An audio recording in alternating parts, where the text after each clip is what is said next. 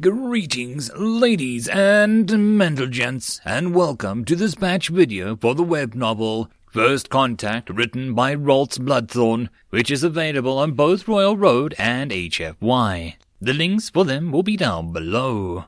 And as always, I hope that you enjoy, and if you do, please consider supporting the channel.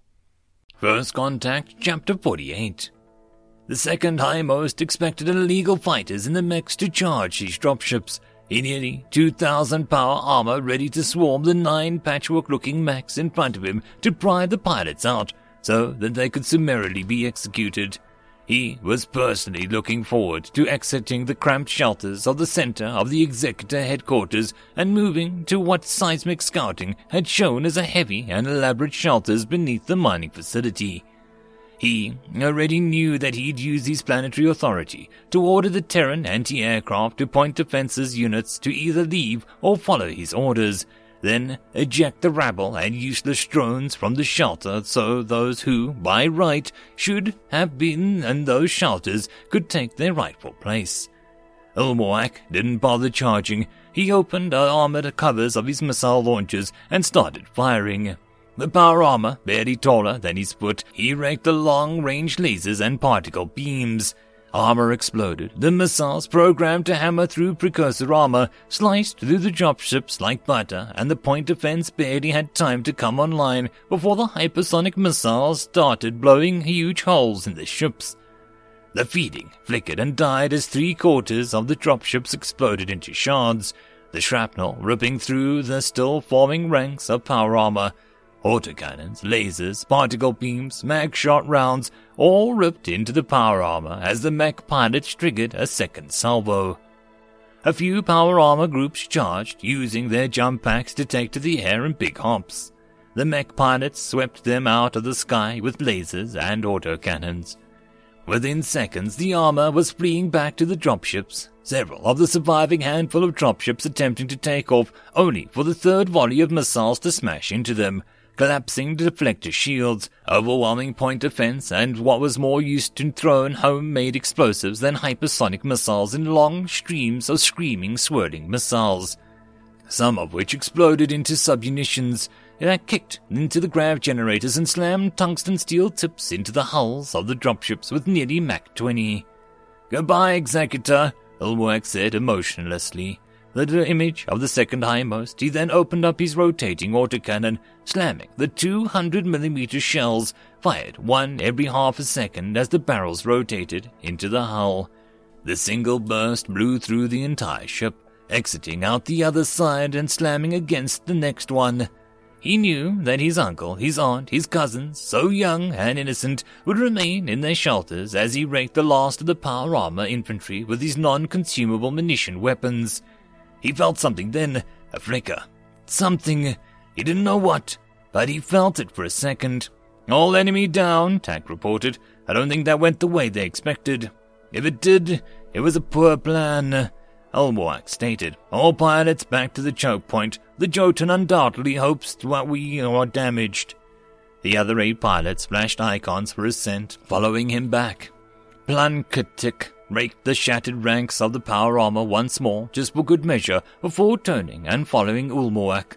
Her brood carriers were swollen with squirming prodlings growing from the eggs that she had deposited, and her husbands fertilized. She would not allow some pampered executive who had looked down on the streets that she had fought and clawed to survive on take their place.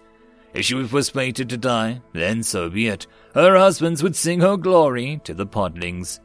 The nine mechs, shimmering with heat, moved back to the end of the valley and waited. Ulmoak was almost ready to radio back to find out what was taking so long when Tak spoke up.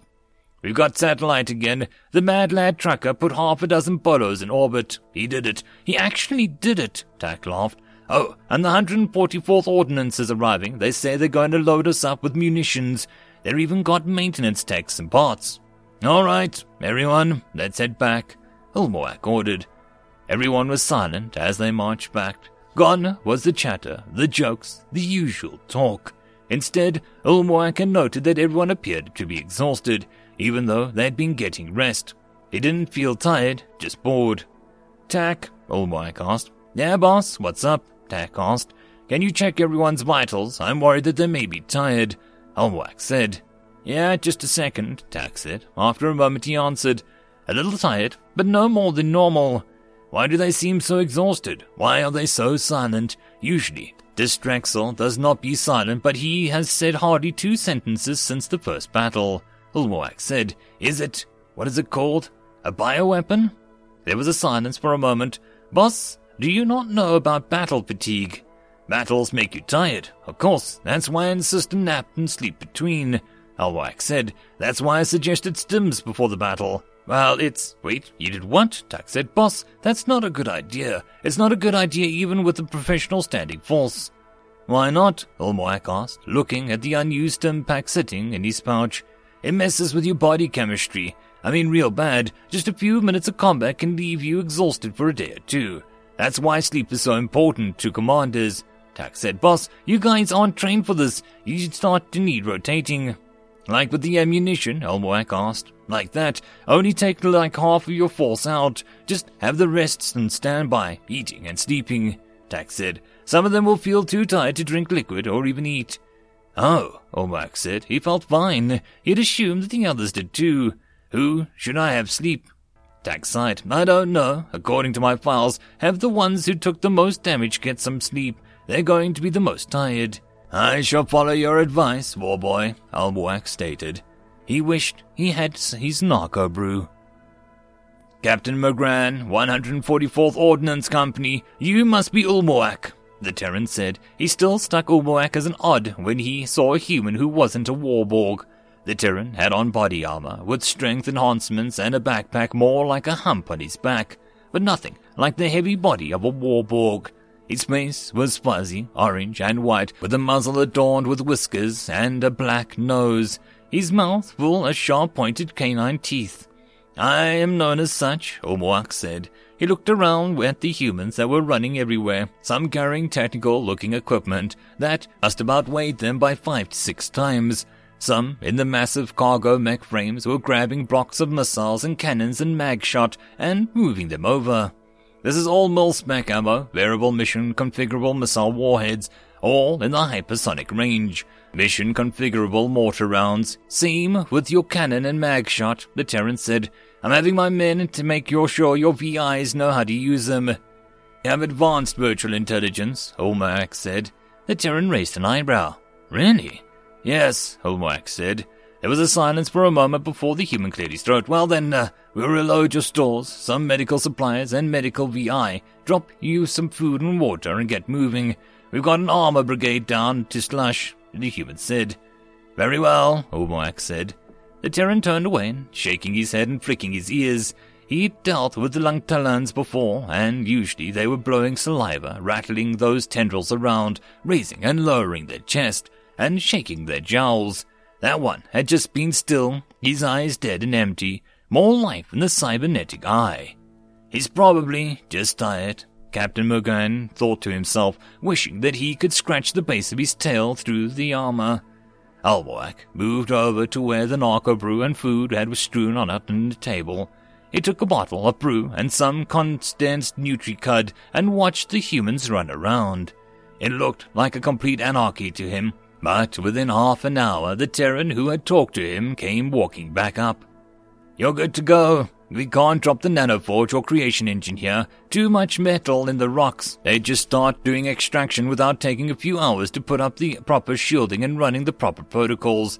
The Terran said, his whiskers trembling. The same reason we can't drop you an AI core. The AI would get drunk on the EM scatter, and then the metal without enough shielding, and our nanoforges are mostly slush. Very well, Ulmoak said. The Terran looked at him for a moment and then shrugged and headed towards the vehicle, a sleek looking hovercraft with a squad of barrel iron slug rapid fire guns in the back. The Terran leaning against it with the white stick in his mouth, blowing smoke as he watched the sky. Ulmoak knocked on the table an almost empty bottle, getting his pilot's attention. Once he was sure that he had it, he spit out the plastic fiber wadding in the synth cud on the ground and looked at them. Everyone, get some sleep. We'll have satellites now to watch the precursor's for us, Ulmoak said. I'll wake you if you are needed. From now on, we only go out in groups of twelve with a leader.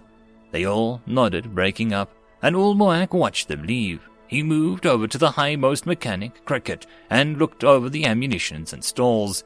Ulmoak noticed the smaller being had the headset on, obviously speaking with his own AVI. How well are we now stocked? Ulmoak asked. Cricket looked up, nodding. Very well. These missiles, there's something else, boss. Our tubes can fire them, luckily. And the parts? Ulmoak asked. A little problem there. If we have to fix the knee, we'll have to replace both actuators, or you'll run with a limp because these are top shelf stuff, Cricket said. He wiped his hands on his coveralls up and shading his eyes. You sure we'll be getting warning if someone's coming? I'm sure, Ulmoak said. He looked around. I must go speak to another, ensure the mechs are loaded and repaired. Cricket nodded. Sure, boss, sure. Ulmoak clopped away, heading into the office where Tak had been brave enough to tell him that he had failed. He moved in, picked up a shielded communicator normally used to talk to corporate headquarters in the capital, and plugged it in, and dialed the com code he'd memorized, leaned back and sitting sling, and waited. His uncle's face appeared. Apartment 2621. Uncle, Ulmoak said, reaching out and touching the screen. He could almost feel something, something he felt when he'd watched the thumpman escort his uncle to the shelters. Ulmoak, his uncle said. Ulmoak expected the older Lanktonan to inflate his crest, curl his tendrils, and shake his jowls in rage. Instead, the older man looked behind him, then looked back at the screen. Are you well? Ulmoak nodded. I am uninjured. Is it terrible up there? The news says that the planetary forces are defeating the precursors across the fronts, and that they will be defeated in a matter of days, his uncle said. He paused. That is not true, is it? Ulmoak shook his head. No, uncle, it is not. Even the humans are fighting hard. The factory. To the bowels with the dying ones with the factory. Ulmoak, how are you? The older male repeated. I am uninjured, Ulmoak said. I wish to know that you and our family are not suffering. The older Ulmoak's tendrils trembled with something Ulmoak didn't understand. It is crowded, it is noisy at times, but your sec men are keeping order. We're just not suffering. But what about you? Ulmoak shrugged. I'll fight to defend the shelters. Not only are you there, but loyal workers and their families. Families of my Bashmek pilots. His uncle stayed silent, reaching out with four hands and touching the screen at the corners. Please, nephew, be careful. Ulmoak shrugged again. It'll be what it'll be, uncle. I shall fight hard to prevent the precursors from reaching you. Shall I fall, the Terrans have stated that they will protect you. You. you managed to make a deal with the Terrans? His uncle asked. No, they value you and the others and will seek to protect you. Ulmoak said. No deal, no bargain. They just have sworn to witness what I and my pilots do here and protect you. Loy, who is that? Ulmoak heard his aunt ask. Something inside him twisted, and he felt something for a moment. Tell her I was just a thumpman, Ulmoak said. Stay alive, uncle. Before the uncle could reply, he unplugged the communicating device. The feeling went away, and he picked up a half-empty bottle of whiskey and took a long drink. Boss, are you all right? Tak asked. Of course, Ulmoak said, finishing off the bottle and setting it on the desk. He tapped the narco injector into his arm. Why wouldn't I be? Just checking. You should get some sleep, Tak said. I have things that must be done. You should get some rest, defrag, recompile, and sector check yourself, Ulmoak said, sliding out of the sling. All right, boss. Call me if you need me, Tak said. I will, Ulmoak promised, clopping away through the deserted refinery office.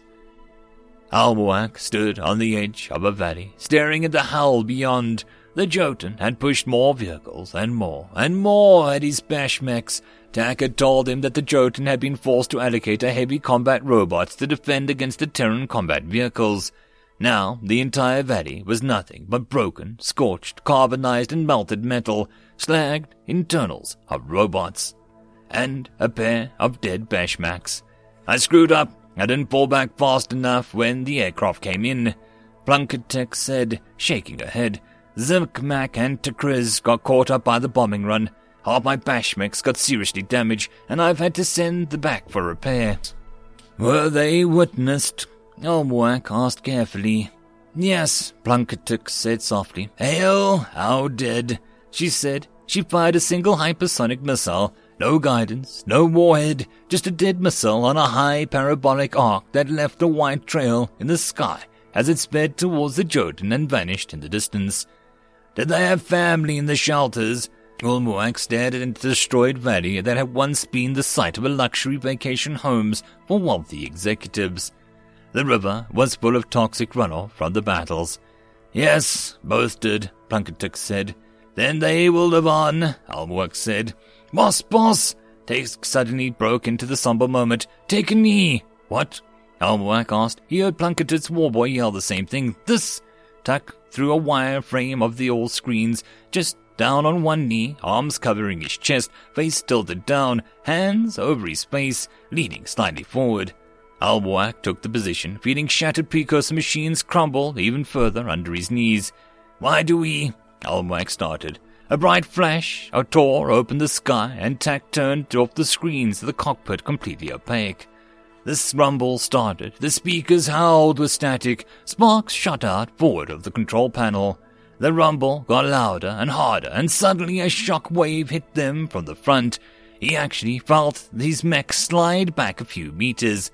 Something moving at 500 ton bulk like it was an adult pushing a defiant child. He then has a split second of calm, then the blast hit again.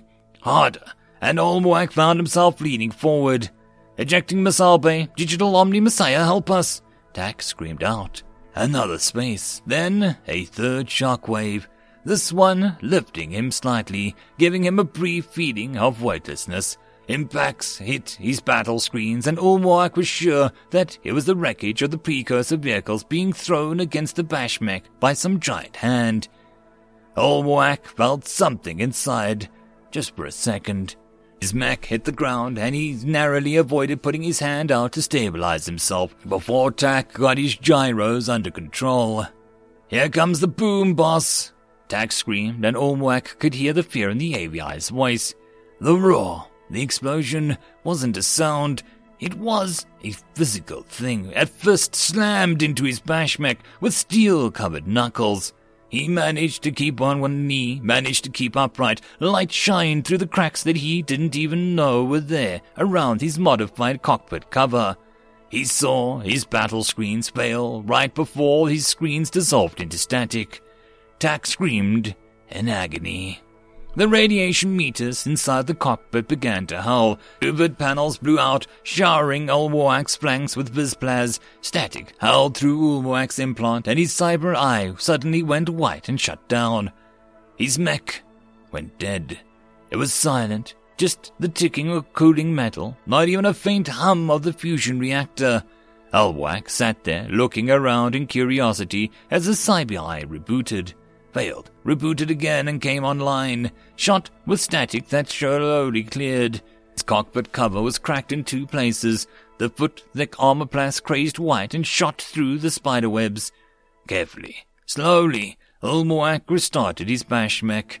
It took five minutes before it started up sluggishly. The fusion reactor had to be flushed twice before it would start. The mag bottle projectors overloaded and charged, ionized, and the circuitry was still full of straight charges. Boss, Tak said. Boss, are you alive? I am intact, Ulmoak said. You screamed. It sounded like pain. Tak made a sound that reminded Ulmoak of a cough. Particle sleet. Someone saw a chance and hit the Jotun with a battery. Tak coughed. A plasma wave phased motion gun from near orbit, or a near-c velocity shell, or a main near-c velocity shell, or a main ion cannon from the battleship. It hurt, Ulmoak asked. That was a 1.4 kiloton EMP at the end, boss. It was like getting hit in the face with a bashmech fist to you. It blew straight through the particle shields. It took down the battle screens, wrecked up everything, Tak said. He buzzed a second. I'm all hashed up. Sector errors, CRC errors. I'm pretty fragmented. Is it safe to stand up? Ulmoak said. Yeah, boss, it should be, Tak said. I had to eject the missiles and plasma rounds. Take it easy. Defrag and perform maintenance on yourself, Tak. Ulmoak said, standing up the mech slowly. Only one of his displays worked, a small one for the drone feeds, and Ulmoak shifted his forward view of it. It was nothing but static so he rebooted his screens. Triggering a data link, he brought up the comms codes with the seven Bashmek pilots that he had been with and dialed them. Only four answered. Follow me. We need to repair. Cook's ammunition exploded. He didn't eject his ammunition in time. Plunketuk said, I can see old Sir Rat's mech. It's torn apart. What happened? Ventra asked. Orbital shot. They took the shot at the Jotun. Ulwak told them. His display cleared up just in time for him to look at where the Jotun was. By the forgotten brood mothers! Plunketuk said slowly, and Ulmoak knew that she was seeing it too. The clouds were gone, swept away by the blast. A huge mushroom cloud had formed, with other clouds riding up, black and red, with fires burning in the huge cloud at the top, lightning flickering in them. The whole sky looked like it was burning. I think they got it, Roxtal said softly. Let us hope. Do not count the credits before the end of the match, Ulmoak warned. Let us return. We need to repair and refit. The others, used to Ulmoak's calm voice and unshakable demeanor, followed him as they slowly trudged back. The trees were burning. What few buildings remained were flattened. Debris from the valley had crashed into the landscape, the heavier and larger pieces first. Smoke covered everything, dust and small debris hanging in the air. My boy boy is stuttering. Sounds drunk, Walkstyle said. Order him to defrag and recompile, Olwak said. They moved through the shattered day, Ulmoak piloting his damaged Bashmek by a single screen that barely worked, until they reached the quarry. Twice more the rumble of great explosions washed over them. In the quarry, the stacks of ammo were tipped over. The cranes on the edge of the quarry had fallen into. Four of the Bashmeks were on their backs, and one was getting up slowly. Another was gutted, and chassis were burning from where the missiles inside them had detonated. Fires were still being put out, and Olwak noted that it looked like everything had been pushed slightly towards the far side of the quarry. Olwak stopped and powered down his mech, noting that the survival core case for Tak no longer shined a green light, just a yellow one that slowly flashed. He tried to open the cockpit, but the motor just sputtered and clattered on stripped gears. Olwak had to have the mechanics remove the canopy. The air smelled of seared metal, smoke, and pulverized rock. Seeing the clouds in the distance with the naked eye, not one small screen was impressive. Olwak noted. Other Bashmek pilots got out and just stared, their jaws hanging open. A few, like Waxtal, started crying. Olwak went into the office to check the status of the shelters he had to go back out, get a battery, and attach it to the lone comlink that he could find still working, one as he applied power. They were fine, they'd barely felt the shock. Still, he stood by the desk, thinking for a long time in the darkness. The power was still out. The only connection to the shelters was a single shielded hard line and a single freight elevator that still had power and was protected by 10 meter thick endosteel shutter. After a moment, he made his decision, going out to the mechanics. I need some parts and your help, he told Cricket. The mechanic nodded. Together, they set to work. It was raining. The clouds were heavy. The rain was full of ash, leaving sticky black streaks on everything. The mechanics were still working on the Bashmeks, replacing armor, damaged molecular circuitry, replacing actuators that had been frozen up from the sleet and particles or from the impact of debris. Bashmeks were being reloaded as Ulmoak started on his remaining pilots. He was down to ten. Several pilots had been killed by the shockwave, picked up and thrown against something hard enough to kill them. Some could not fight anymore. Unable to stop weeping, some had died in the blast by the canyon. He considered it worth it to kill the Jotun. We must keep fighting, Alwak said. Half them flinched. Those who cannot retreat to the shelters, Alwak ordered. Be with your families. You will witness those who stay. Three left. Alwak touched each one on the shoulder and bid them farewell. Cricket, send all of your essential mechanics to the shelters, Alwak ordered. Once the Bashmeks are repaired and reloaded, you and the others retreat to the shelters. Boss, you're gonna need us, Cricket said. He's waved his mechs. We're gonna get damaged. Need us. Ulmoak shook his head. No, friend Cricket, we will not.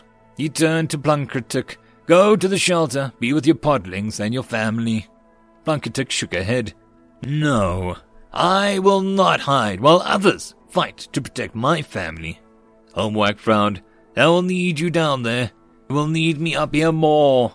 The female stared at Ulmoak for a long moment. Boss, I've been with you since we were welding metal forklifts. I know you. There are some things you don't get, and this is one of them, she said. Very well, thank you, Ulmoak said. She was right. Some things he just did not understand.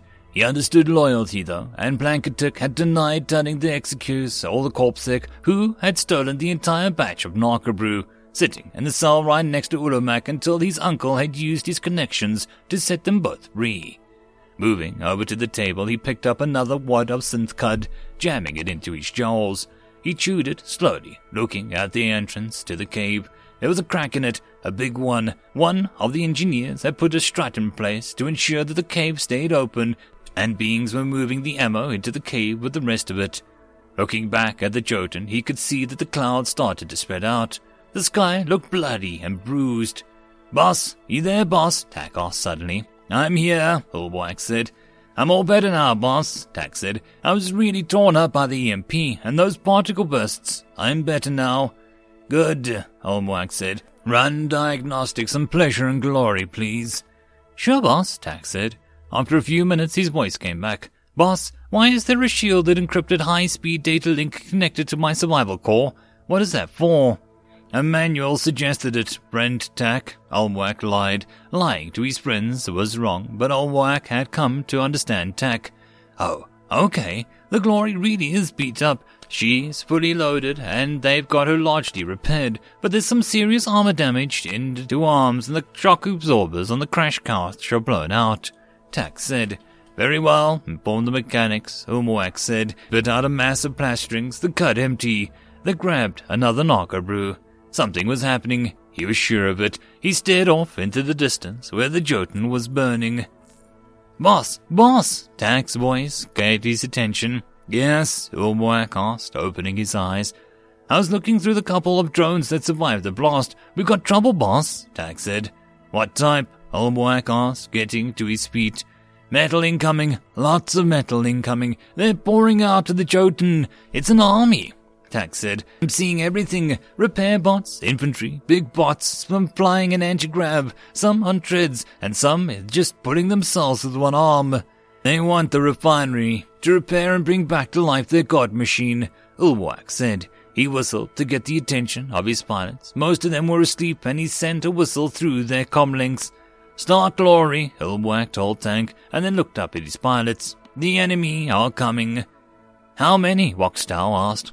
All of them, Ulmoak answered. If you cannot pilot, retreat to the shelter. Three more blanched and left. One was Restaluk, whose chest rings were broken and having problems breathing. That left five of them. Cricket, Ulmoak said through his link.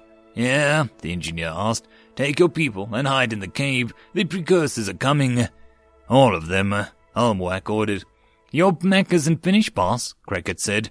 Obey me was all that Ulwak said. All right, boss, we'll hide out in the back of the cave, Cricket said. The mechanics and workers streamed by, running for the cave. As the Bashmek pilots ran for the machines, Ulmoak stared at the burning horizon and idly injected the inside of his upper right arm with a narcostim, tossing the container behind him. He walked to the glory and looked at it. His pilot's couch was still exposed. Boss, you can't pilot like this. They're going to be here in minutes, he said. Do not fear, Ulmoak said. The sky screamed, and Ulmoak looked up to see the shafts of light streaking across the sky, terminating in greasy looking clouds. He heard weird fluttering and saw rockets firing towards the Jotun. Point defense and counter battery, boss, Tak said. The Terran military is trying to help, but you're at the edge of the defensive range. Tell them we will be there soon, Ulmoak said climbing the ladder. He didn't bother to retract it, just sat back in his couch and leaned back. Letting his mech sync up with his brain, he lifted on a hand and grabbed the ladder and tore it away. Moving over to the pile of armor, bent down and grabbed a piece, bending it around the blacksmith's hands, walking slowly as he moved to Wokstow. Use your light lasers and weld this into my mech, he ordered. He slammed a piece into place, bending it and flexing it with the power of the mech's hand. You sure? Waxtail asked. I'm sure, Ulmoak said. All right, boss, Waxtail said. Ulmoak heard the hiss of the laser and moved his hand away from what told him to. He buckled down to his restraints and straps as Waxtail finished the job. His screens were sufficient. He moved the HUD from his missing canopy to his cybernetic eye. They're almost here, boss, Tak said. I'm ready, Ulmoak said. He opened the link. Get ready. He turned to the cave, checking the thermals to ensure that nobody was near. He used a laser to slice through the beam at the entrance and collapsed. He fired a single particle beam cannon into the cliff face just above and collapsed the entrance, bringing more rock down. Boss! Boss! What are you doing? Cricket said. Stay safe. Go into the shelter. We'll shut the doors behind you. Someone will come and help you. Ulmoak said, You were a faithful employee, Cricket. Thank you, boss, Cricket said. Ulmoak cut the link, turning to facing the far side of the quarry, where the switchback led down into it. Follow me, we'll join the Terrans, and there, Ulmoak said, there, they will witness us, and we will witness them. His five cohorts followed him, waiting as he used lasers on the last of the ammunition pods, reducing everything to wreckage. They're coming, boss, Tak said. The sky was full of traces and puffs of explosions. Metal fragments had started falling from the sky. Ulmoak led his comrades to the large parking lot, which had once held hauler trucks, cargo lifts, executive cars, and factory worker buses. Now there was only half a dozen Terran vehicles, all of them firing skyward. Ulmoak wished he had a comlink for the Terrans, but pushed that away. Wishes were for children. Together, they stood and faced the direction that the machines would be coming in from. Destroy the buildings, Ulmoak ordered. Together, the last six pilots of the arena reduced the buildings to slag, using lasers and particle beams. Boss, here they come, Tak said. The machines swarmed out of the wreckage and through the alleys. There was no time to talk. The six pilots fired missiles, boring them into the oncoming machines. Short range missiles for the Russians, long range to hammer the oncoming ranks. Lasers and particle beams shrieked and thundered through the air. For every precursor Ulmoak and his comrades killed, twenty more or a hundred more filled the gap. Slowly, the machines gained ground, coming closer and closer. The Terran vehicle's ammo ran dry, and Ulmoak ordered them over his loudspeakers, which was he entertained the crowd with so long ago, to retreat. He used a phrase that he had heard the Terrans say on the tribord. Get out of here, boys. There's nothing you can do. The two Terran vehicles stayed. Laser point defense vehicles, their lasers raking the long-range missiles out of the sky. As the precursor machines advanced, now onto the tarmac of the parking lots, pushing past the wreckage of the public transit buses, the missiles got closer and closer, a waterfall slowly overwhelming the defenses of the Terran vehicles. The precursors were close enough to fight back. Battle screens flared and rippled as lasers and cannon shells pried at them with deadly fingers, looking for some way in. Etalal Nanak went down first, a heavy cannon shot blowing through his falling and already damaged battle screen. The liquid stream of explosively forged penetrated, hitting the dead center of his cockpit and exiting from the back of a fan of liquid metal. Ulmoak opened up his autocannons, going to maximum fire rate, ignoring the heat warnings, raking the encroaching line of vehicles with armor-piercing discarded sabot rounds, sweeping it back and forth. His missile bays ran empty. He slammed the protective cover shut. One of the Terran vehicles exploded. The missile salvo started landing on the side, blowing Niklim apart as his mech took an entire volley of heavy missiles. Ulmoak avenged his lost pilot with a trio of particle beams and stomped the overheating override and kept firing. Boss, we're going to get overrun, Tak yelled. Yes, Ulmoak answered. A warborg pulled its way free from the Terran wreckage, grabbing a slightly intact four-barrel point defense gun, plunging it to power cable into his leg, and opening fire, laying two-centimeter laser fire into the oncoming precursors. Ulmoak added his own fire, sweeping across the still advancing metal horde. Boss, on our right, Tak called out. The other Terran vehicle blew up. Ulmoak turned seeing more precursor vehicles rush out, firing as they came. Ulmoak couldn't stem the tide as the sudden rush let them overwhelm the Swenthel's battle screen and pour fire into them. The precursors were on them. Ulmoak was aware the Terran Warwalk fighting, still firing the point defense gun like it was a sidearm, the beam bright with the eye watering when he was swarmed over. Wachstal went down next, screaming, Witness me! as a crab like precursor machine swarmed up his body, tearing off his armor, and lasers firing from their mouths. Ulmoak heard him scream, turned and washed over the downed mech with plasma, cutting off Wachstal's scream and destroying the crab bots. Alarms went off and the battle screens went down. Back to back, Plunketickets yelled. My battle screens are down. Ulmoak took two steps back, feeling his armor thud against hers. Together, they fired, raking the precursor machines who attacked them as if they were insane, swarming over the smoking wreckage of their own dead as their eagerness to get the last two warriors fighting back to back. Boss, we're out of ammo and we're overheating. We have to withdraw, Tak yelled. We've got like three autocannon rounds left. Goodbye, Tak. You were faithful. Ulmoak said, slapping the red button that he had helped wire into the cockpit. Boss, no! What are you do- Don't, don't, what, what, what? Tak vanished, the automatic maintenance transfer sending him into his own survival core.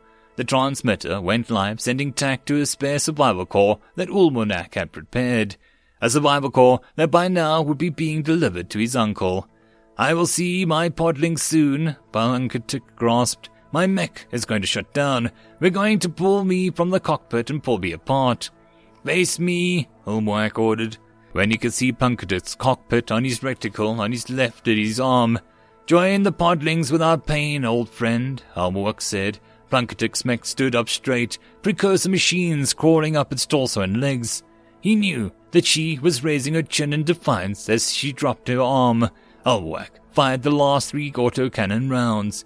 Heat flashed through the cockpit of Plunketuk's mech tipped over backwards, atomizing metal and streaming from the back of the Bashmek like blood. Ulmoak extended the sword and started laying around him, firing lasers, PPCs, smashing the precursor machines underfoot. As he fought, he activated his data link. His uncle face appeared in his cyber eye. I'll be with you soon, uncle, was all he said before terminating the link. The precursors were crawling on him as a barrage of missiles got past his overworked point defense and EW. His mech shuddered and stepped back, the overheated gyro seized. Ulmoak landed on his back, feeling something snap between his torso and his body. He couldn't feel his legs. His mech's power failed. The heat was baking him, and he could smell his own flesh and hair burning. At least, he couldn't feel it. He opened the comlink. Trucker, come in, trucker, he gasped. His lower lungs weren't working. He could feel blood oozing up in the long throat. Come in, trucker. Something was prying off his makeshift armor. Trucker, come in, trucker, he gasped, pulling the needler out from where he kept it under his pouch. With another hand, he pulled a handful of narco stims out and injected them into his chest. Come in, trucker. The armor screamed as it bent. Trucker here, is that you, Ulmoak?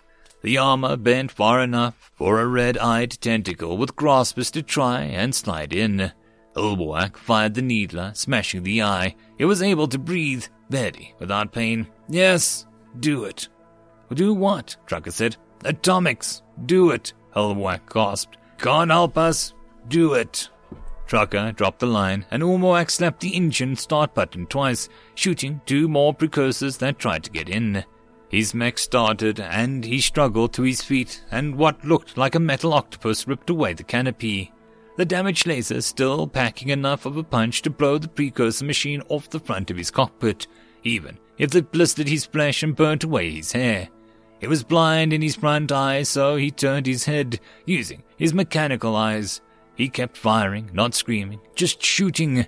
Even as the precursor smashed his weaponry, he kept fighting, even when the chainsaw bound up and shattered like the chassis of the precursor mech twice a wax size. He was still shooting when the precursor pulled his torso out of the cockpit, his lower body staying in the straps, when the world went white. VCOR memo. Fifth regulars earned battle standard and awards due to the defense of Hulamunga Industrial Facility shelters. A review after action is completed. Burlow 31673SCR in on site reports that shelters are intact and sealed. Nothing follows. Hulagana industrial facility destroyed. Yesterday, the criminal Ulmoak detonated an industrial facility's fusion reactor, destroying the executor and corporate security who had been defending it from the precursor threat, destroying the Hulunga industrial facility and the shelters both. Tune in later for the official Kestimate Corporation Office of Public Affairs statement. End of chapter.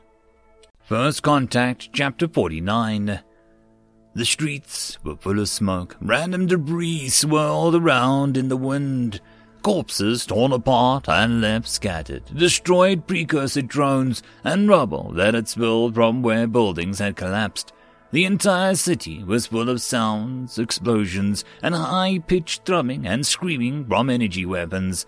The roar of rockets and missiles, and the wailing of frightened trapped in the buildings and huddling in the rubble that had grown so loud that it could even be heard over the combat between the Terran military and the precursor machines.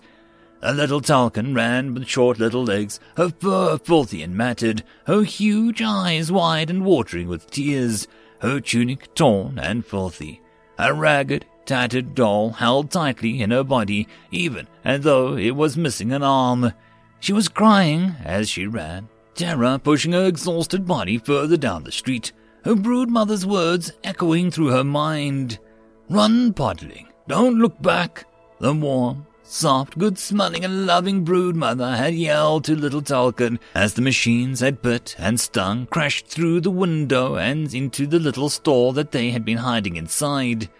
She ran, past the bodies, her little brain editing them out, running past the fires burning in the street, past the holes in the ground, climbing over rubble, and sobbing as she'd been told. Run! She wanted her mother, her father, her brood mothers, the others, but all she had was Mr. Cook, her stuffy, and her brood mother had told her, screaming in the pinching machines, Run! Her soft feet were bleeding from cuts where rubble had sliced into her delicate walking pads, but still she kept going, crying, scrambling, holding tight to Mr. Kikik as she ran. She scraped her knee and got up running. She cut her hand, scrambling up the rubble, and kept running. She burst up from the hole in the ground, scorching her fur. But she didn't stop. Run! She came to a stop, screaming when the huge metal snake, as wide as the street, crashed through the building, little pieces of rubble bouncing around her as she ducked and covered her head with one arm, screaming. The snake was twisting in the street when she saw it had hundreds, thousands of legs. It held something in its mouth, with its big pinchers, something that was struggling. She screamed, knowing it was going to hurt it, knowing that the many legged snake was bad. She turned to run and saw them. Uh, pinchies. She looked around wildly, looking for a way out. There was only walls on either side, Pinchies running at her on spider legs, and the huge snake thrashing around. Kill you, skin you, eat you. A voice roared through the translator necklace that she wore. She screamed, crouching down, holding Mr. Cook tight, covering her head with one arm. She was sure the Pinchies yelling it. The snake crouched down behind her and screamed again, staring at Pinchies running at her. You aren't nothing. She heard a roar from behind her. Her necklace translated this. Eat this. There was an explosion behind her. The Pinchies were halfway at her when she turned to look behind her. A big metal man was standing up, breaking the pinchies holding on to him, bigger than Daddy, with his two arms and two legs and his head and two eyes just like her daddy. No tendrils or weird faces, just a flat face. He didn't have soft fur, not like Mommy or Brood Mommy or Daddy. He was made of black metal, and his eyes were a bright, glowy green. Christ, kid, look out! The big metal man yelled, raising his arm. She screamed and turned around and ducked, covering her head, curling over Mr. Kikik, holding him tight with the sore arm. There was a thrumming noise, a loud noise, like when the food heaty she wasn't allowed to play with was on, and she felt heat on her head and made her fur crinkle and made her get all wet and gross and sweat. She saw the pinchies get touched by the blue flickering light of the white core, the flickering light making them pop with the bright flashes. She heard the thudding footsteps as a big metal man moved in front of her, his hand cocking back strangely, and the blue light coming from the tube sticking out of his palm. She wondered if it had hurt his hand pad. She looked away, and then light hurting her sensitive eyes. The light stopped, and she opened her eyes and looked up. The big metal man was looking down at her, and she saw the metal man had tears in his metal skin like she had in her tunic, silver fluid like the red blood that filled her scrapes and ran into her fur on her arms and legs, filled up the tears in the metal skin. A big knife was sticking out of his arm, and as she watched, slid back inside with a snap. You okay, kid? The big metal man asked. She nodded, her eyes wide as she stared at him. Where are your parents? The metal man asked. The Pinchy's got my brood mommy, the little girl said, starting to snuffle again. She yelled at me to run, so I ran, and for as fast as I could, she sobbed. The Pinchies chased me. You're okay, kid. Let's find somewhere safe for you, the metal man said, looking up. This is Char 3381. Does anyone read me? This is Char 3381. Does anyone read me? Who are you talking to? she asked. Is Char your name or is it your number? It's a funny name. Uh, the metal man looked down. You can hear that? Yes, the little girl said, hugging Mr. Kicky close. The metal man turned around and knelt down. Can you see the back of my head? The little girl stood there on her tiptoes. Yes, I think you have a pinchy stuck in it. The big metal man tried to reach back of his head, but wasn't quite able to reach it. He gave a sigh. Honey, I need you to climb on my back, okay? he said, and sat down. Okay, the little girl said. Her sniffles were stopping. She climbed up, and standing on his legs, putting herself up, she whined a little when her arm hurt. Now what? Can you pull the piece of metal out of my head? he asked. She wrapped her paw around it and tried to squeeze and stopped. It's sharp. You're really hot. Do metal men get sickies? No, we don't. All right, he sighed, looking around. I'm not even sure where I am. My GPS is out. Oh, she said. Climbed down and sat on the big rock in the street. I'm lost too. Lost my rifle too. Autocannons empty, out of mass, overheating and slashed out. Battle screens down. The big metal man stood up, and half my onboards are out. He turned around, looking at her. Why aren't you in a shelter? She shrugged. Mama tried. The people at the shelter told us that we belonged in the street and called my mama a bad name. She started sobbing. We walked a ways and the crowd was hoping to get into a different one, and there was a really loud bangs from trucks with people, and Mommy always said to do what they say. People started screaming, Rude Mommy grabbed me, and we ran. She held tight onto Mr. Cook. There was a loud noise, and everyone, even Mommy and Daddy, and other brood mothers and the other podlings, all popped like balloons when the light touched them. There was light coming from some big trucks. Digital H, Christ, kid, the big metal man said. I'm sorry. The little girl sobbed and hugged Mr. Kikik harder. Brood Mommy hid us in a store, even though she had a bad thing and broke the window with a rock. We've been in there during the noise, even when the big light came. The big metal man knelt down. You've been in that shop for five days. Have you even eaten?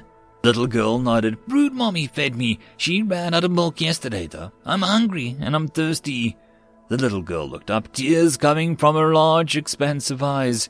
I want my brood mommy. It's okay, kid, the big metal man said. I've got you. What's your name? Podling, she said. We don't have names yet. Can you eat regular food or only brood mommy milk? The big metal man asked, standing up and looking around. I can eat big people food. I'm almost old enough to have a name, she said, looking up. There, we can get you something to eat there, the big metal man said, pointing at a shop.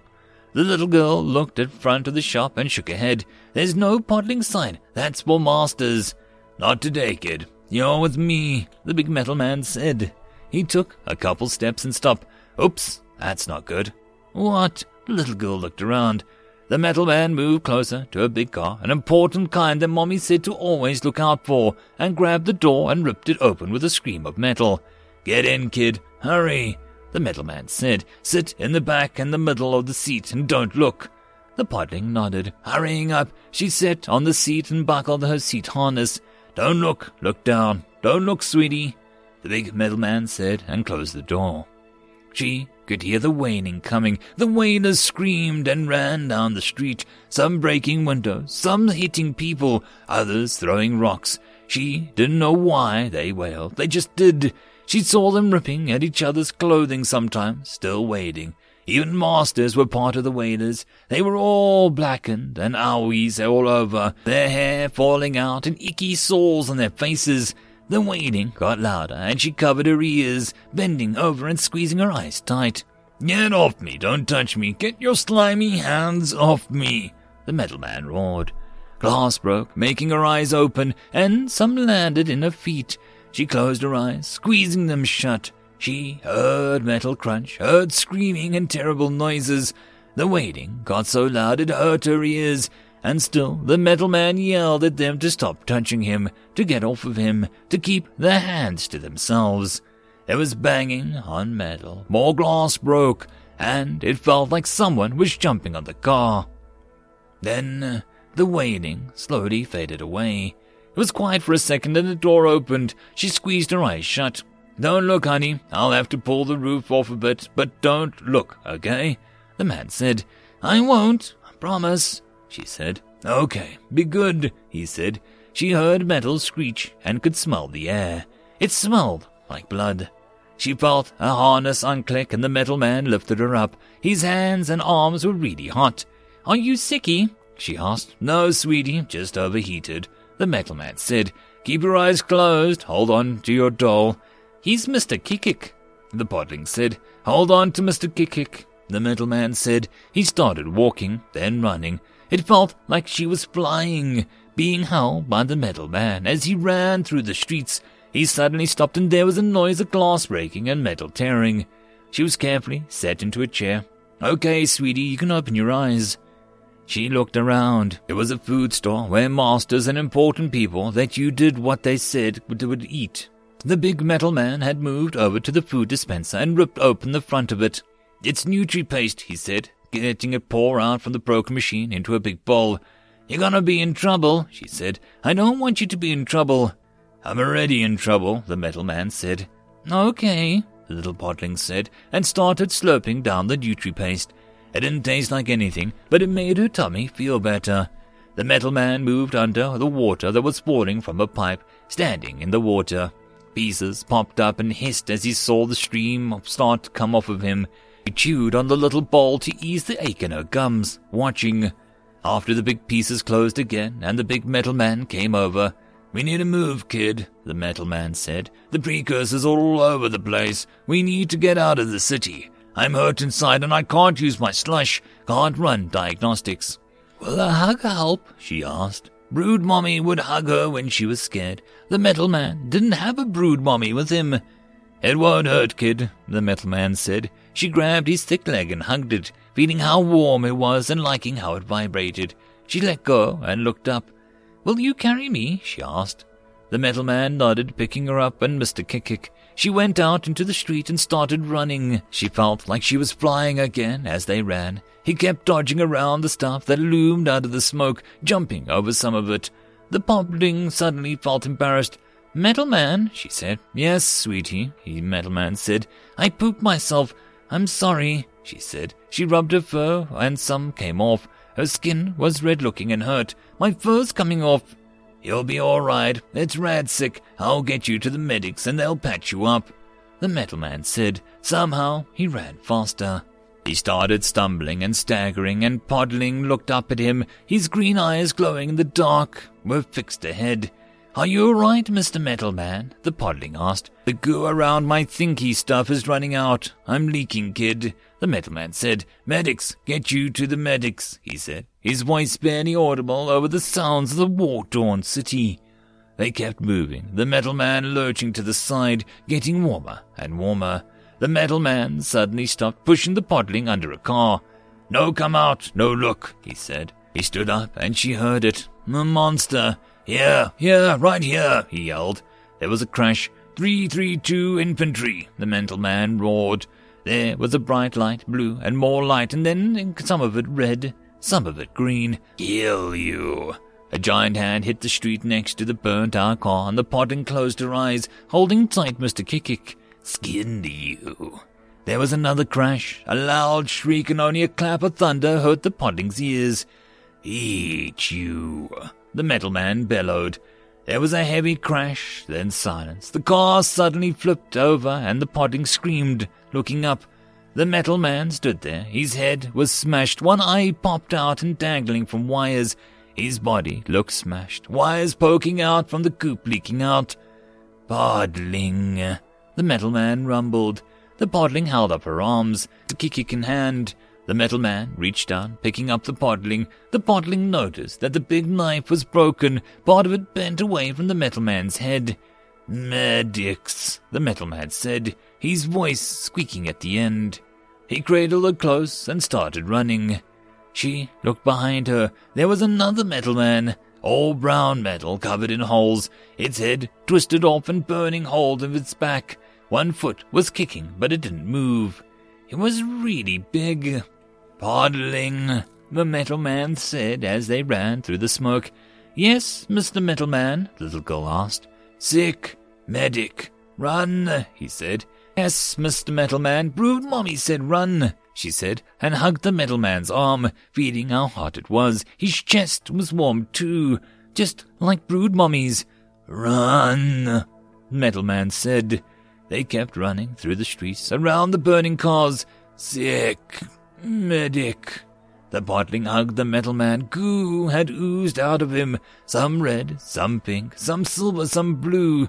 Podling. Sick. Medic. He kept repeating as he ran. She hugged him, arm tight. When she threw up on him, still hugged him, willing him to be okay, wanting the hug to make him all better. The metal man stopped, looking down with one green eye. He put a hand up and fired out a bright blue beam once, twice, three times. The howl of a vehicle sounded, the vehicle coming closer. The metal man shot once, twice, three times again, straight up into the air. The vehicle landed. More metal men jumped out. They were flashing red lights on their shoulders. Podling, the man said, the word drawing out like a moan. The vibration stopped. She looked up. His eyes were dark. The new metal men ran up, red shapes on their chests. They had to pull Mr. Metal Man's arm away, and they took her to the flying vehicle. She cried. She reached out to the metal man. As the vehicle went up in the air, she cried out for him. As they stuck a needle tube in her arm, she struggled, holding on to Mr. Kick as they put a mask on her face. Reaching out for the metal man on this vehicle rose into the air. He stood in the middle of the intersection, unmoving, the smoke swirling around him, and he was gone. She came there often, after she was named, after she grew up. She had looked it up, where Lance Corporal Char 3381 of the Terran Confederation Marine Corps had finally died. She would stand on that corner, staring at the middle of the street as the ground cars went by. She never forgot him, even when her patchy fur turned grey, even when her whiskers drooped, even when her own podlings podlings had to help her go there. And she took Mr. Kick with her every time. Terran Confederate Marine Corps, Lance Corporal Char 3381, posthumously awarded the Marine Silver Star for actions above and beyond the call of duty. Char 3381, severely wounded, carried an orphan Telkan Podling suffering from radiation poisoning beyond the city of Shuraman, signaling a passing medical evac unit to the Podling's distress. During his travels, he engaged two super heavy precursor infantry units, upholding his duty, defeating them single handedly in defense of the Podling. Despite a cracked brain case, despite being out of neural fluid, he kept moving, and by his valor and actions, the Telkan Podling was evacuated from the city. Lance Corporal Char 3381 was pronounced dead on scene. His body was recovered, and the tissue remains were buried with full Marine Corps honors on Terra. Nothing follows. End of chapter. And that, my friends, concludes this dose of science fiction fun.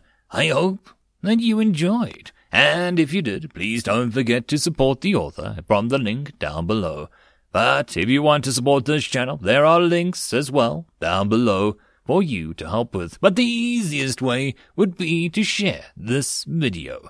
And if you are so inclined, subscribe as well. I will see you all in the next episode, and I hope that you all have a fantastic time until then. Cheers.